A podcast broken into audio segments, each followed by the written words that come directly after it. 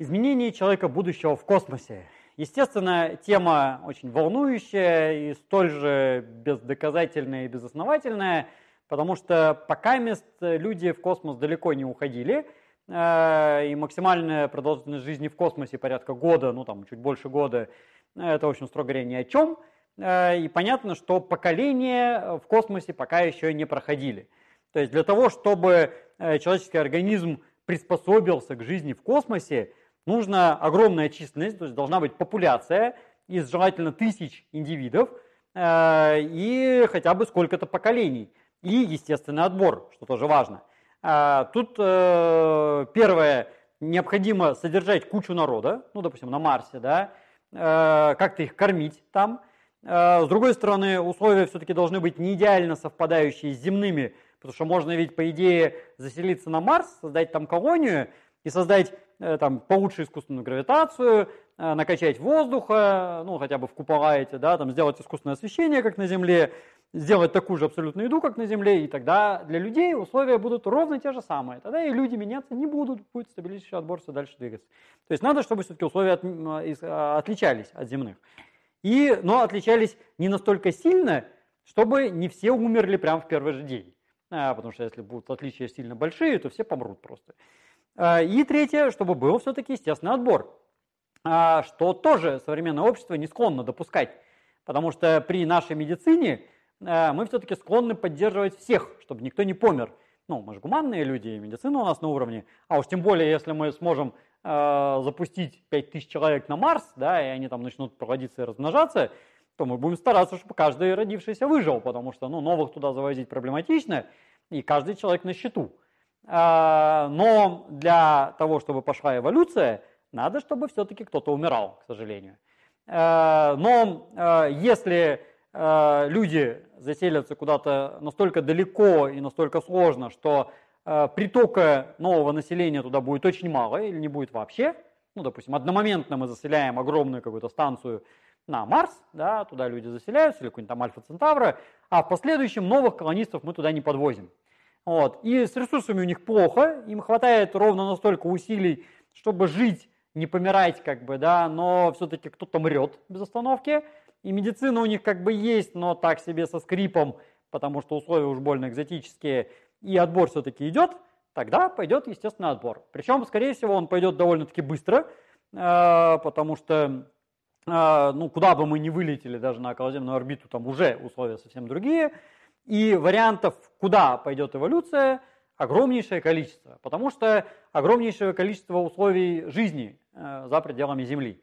Ну, например, э, если люди заселятся на Марс, где пониженная гравитация, то, понятно, э, наш тяжелый толстый скелет, хорошо минерализованный, становится менее актуальным, потому что зачем содержать такие кости, если тяжести особо нет. Ну, вернее, она есть, но там, в полтора раза или насколько она там меньше, чем на Земле. Э, это мы видим по современным космонавтам, которые довольно долго провели э, в невесомости. У них из костей вымываются минеральные вещества, и они, когда прилетают на Землю, у них ужасный остеопороз, они как медузы ползают по земле, да, и как бы, ну, э, ходить, в принципе, даже немножко могут, но если они год провели, то и даже и ходить не могут. И для того, чтобы поддерживать себя в маломальски приличном состоянии, они вынуждены в космосе без конца тренироваться. И по этому поводу на космические станции, вот на МКС, то же самое, там раньше на МИР, даже закидывали всякие спортивные принадлежности, там инвентарь, тренажеры, э, хотя это жутко дорого, но это необходимо, чтобы космонавты хоть в каком-то минимальном тонусе были. Ну, на Марсе, может быть, э, чуть поменьше в этом потребность, но тоже, очевидно, есть, но все-таки ослабление скелета неизбежно. При том, что, понятно, ослабленный скелет, он выгоды никакой не дает – то есть он не полезнее усиленного скелета, но он как бы и не вреднее. То есть если можно иметь тонкие кости при низкой гравитации, и такие индивиды выживают, да, а э, индивиды с тяжелым скелетом, а, ну, во-первых, эту тяжелость теряют за счет остеопороза, а во-вторых, как бы так и тратят больше калорий, энергии, тех же там минеральных веществ на выстраивание скелета, а им это ничего не дает – то в среднем, на опять же большую численность, на большую статистику, они будут немножечко проигрывать. А, то же самое вообще с затратой калориями, там, с мышечной массой, а, с пищеварительным трактом. То есть если можно пропитать себя меньшим количеством пищи, потому что мы меньше энергии тратим на вставание, поднимание там, и ходьбу, то как бы и можно немножко укоротить пищеварительный аппарат, стать тащее. Ну, вот. А с другой стороны, если, допустим, в этой колонии ресурсов вообще в принципе мало, ограничено, они то и дело голодают, ну, между урожаями, допустим, у них там случаются какие-нибудь там вспышки на солнце, да, и периодически урожай весь дохнет, и они питаются не пойми чем, э, то а, пойдет отбор на специфические варианты э, пищеварительной системы и обмена веществ. Чему пример мы наблюдаем, допустим, в выживших блокадниках в Ленинграде. А, как недавно стало известно, выжили те, у кого был такой ресурсосберегающий обмен веществ, который в нормальной э, популяции такой обычной приводит к повышенному риску диабета, например, ожирения, э, и становится как бы вроде бы вредным. Ну, потому что ну, ожирение, диабет это как бы не очень хорошо, там атеросклероз, там все такое. Но при блокадных условиях ленинградских ожирение не грозит, да, диабет не грозит, сахара нет, э, еды почти нет. И тем не менее это энергосберегающий, ресурсосберегающий э, этот генотип и фенотип, и он становится самый выгодный. Это же, кстати говоря, и не только в условиях каких-то вот таких супер экстремальных вариантов, да, как в блокадном Ленинграде, а, например, просто во всяких диких племенах срабатывает, которые живут в каких-то совершенно мрачных условиях, там те же эскимосы, австралийские аборигены, индейцы, там из Амазонии, Северной Америки, которые пока они живут в этих своих диких местах, э, у них все хорошо, а как только они начинают питаться европейской пищей, европейской диетой, и много есть, они тут же ожиревают, у них тут же диабет с какой-то там запредельной совершенно частотой, кариес, там, пародонтоз и все на свете вместе взятое. Вот. И, соответственно, вот может быть такие э, экзотические с нашей современной цивилизованной точки зрения варианты будут востребованы, актуальны в условиях вот этих экстремальных условий других планет. А если наоборот э, сила тяжести получится повышенная, ну, если это, например, какая-то там большая планета, ну, у нас в Солнечной системе таких нет, в общем, особо, ну, потому что, понятно, на Юпитере и Сатурне жить в принципе невозможно будет, ну, где-нибудь там на Альфа а, Центавре, условно, опять же, то, наоборот, будут востребованы большие кости, что мы видим э, в лице современной, допустим, горилл, которая весит 200 килограмм, допустим, при росте все те же самые метр сорок, метр шестьдесят, э, как у современного человека, но она просто тяжелее, и за счет этого ее кости огромной толщины, с гигантским мышечным рельефом и мускулатура совершенно невероятная. И люди на планете с повышенной массой тела тоже будут коренастые, ну, такие гномы, как бы, да. При этом размер тела, на самом деле, и в случае пониженной массы, и повышенной массы, может быть очень разный, что определяется вообще питанием. Что мы видим в лице современных, например, пигмеев. Когда питания не хватает, становится выгодный маленький размер тела. Просто маленький человек мало энергии тратит. И на Марсе при недостатке пищи они будут тощие, но низенькие. Потому что часто срабатывает такой стереотип, что если человек тощий, то обязательно какой-то очень длинный и высокий. А нифига, если его не кормить, он будет маленький. Причем вначале он будет маленький, потому что не доедает, а через несколько поколений это еще и отбором отберется, и они будут маленькие просто уже по генетическим причинам в том числе. И уже дальше, там, сколько ни корми, они большими-то не вырастут. Поэтому они будут низкие. А на большой планете они тоже сильно высокие-то не станут потому что сильно высокий это значит слишком тяжелый. Они тоже будут, скорее всего, сравнительно небольшого роста. Вот, между прочим, э, размеры современного человека, европейца, да, современного, это вообще большие размеры. Мы крупнее всех наших предков, каких угодно, ну, кроме там отдельных, там, суперэкзотических. Э, и мы гиганты, э, вообще-то, как бы из мира приматов, по сути дела. Какие-нибудь только гиганты-питеки крупнее нас, и горилла тяжелее, потому что горилла в среднем ниже, на самом деле, по росту.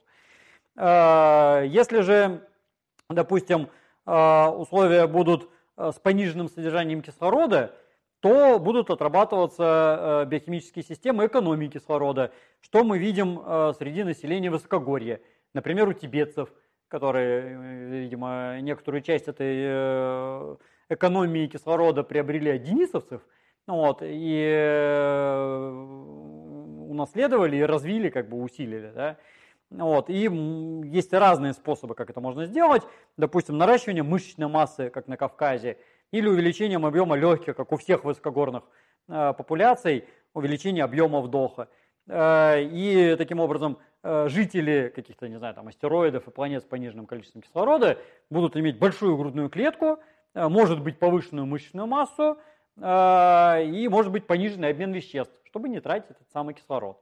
Вот. Э, может быть проблемы с температурой, когда э, либо слишком жаркая температура, тогда они будут опять же тощие все, либо слишком холодная температура, тогда они будут опять же коренастые, шароподобные, ну, либо там еще какие-то там варианты, допустим, с радиацией, с повышенной, тогда не исключено, что нарастут какие-нибудь защитные покровы, или, допустим, особая чувствительность к радиации, допустим, современные насекомые, некоторые, те же там тараканы, муравьи, они обладают способностью распознавать радиацию. Но, правда, непонятно, как бы у человека такое могло возникнуть.